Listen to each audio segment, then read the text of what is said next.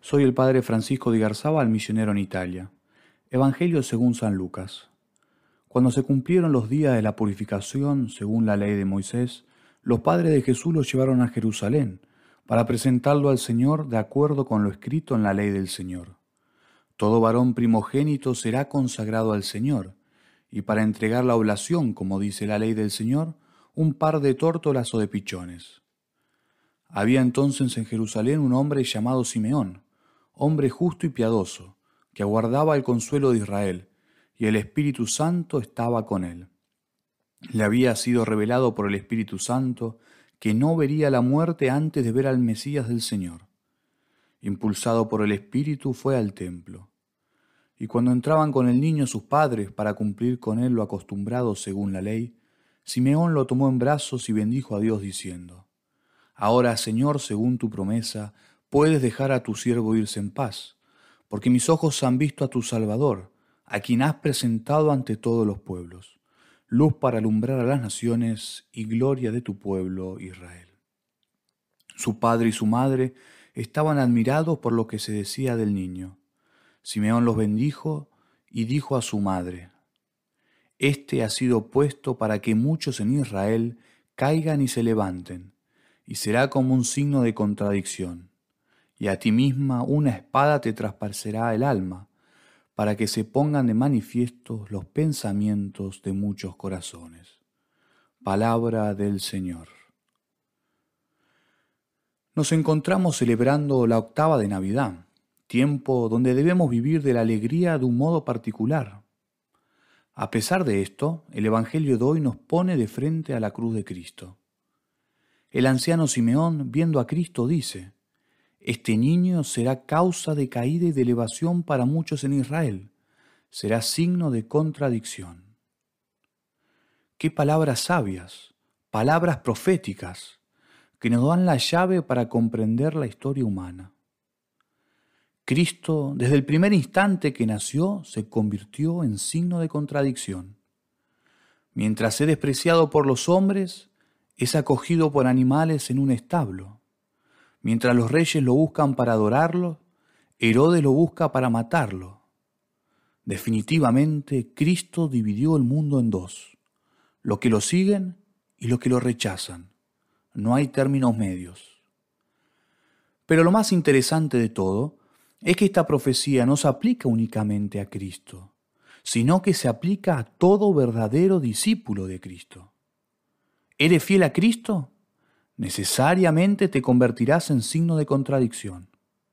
Por el contrario, diluyes la doctrina de Cristo, jamás conocerás la contradicción. Es acá entonces donde encontramos un excelente criterio de discernimiento. Es fundamental que aprendamos a discernir y a interpretar el mundo en el cual nos toca vivir.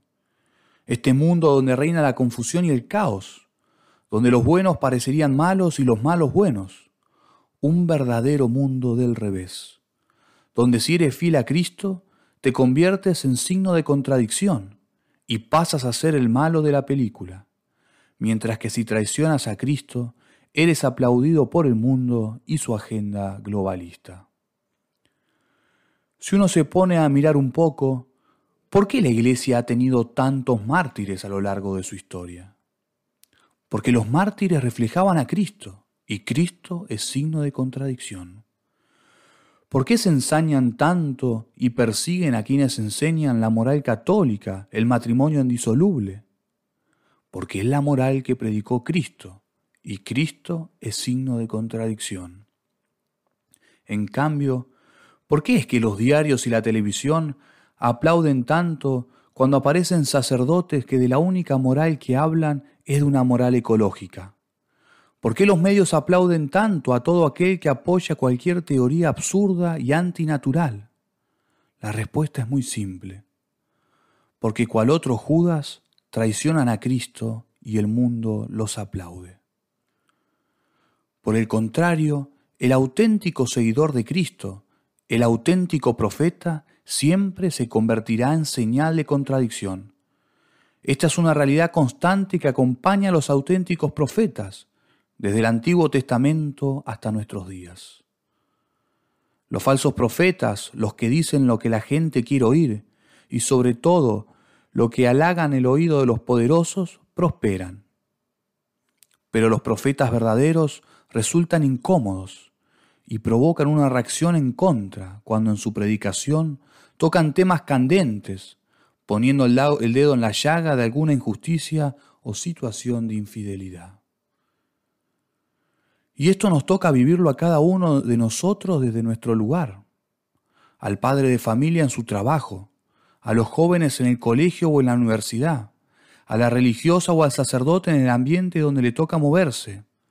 Nadie está exento de estas reglas de juego. El que es fiel a Cristo necesariamente será signo de contradicción, sea en el lugar que sea. Todos los santos, de un modo u otro, al igual que Cristo, han tenido que morder la fruta amarga de la incomprensión o del escándalo. Todos se han convertido en signo de contradicción. No existe santo que no haya sido signo de contradicción. Recordemos lo que el mismo Cristo nos enseñó. El discípulo no es más que su maestro, ni el siervo más que su Señor. Por eso, si Cristo fue signo de contradicción, también nosotros lo seremos en la medida que seamos fieles a Cristo.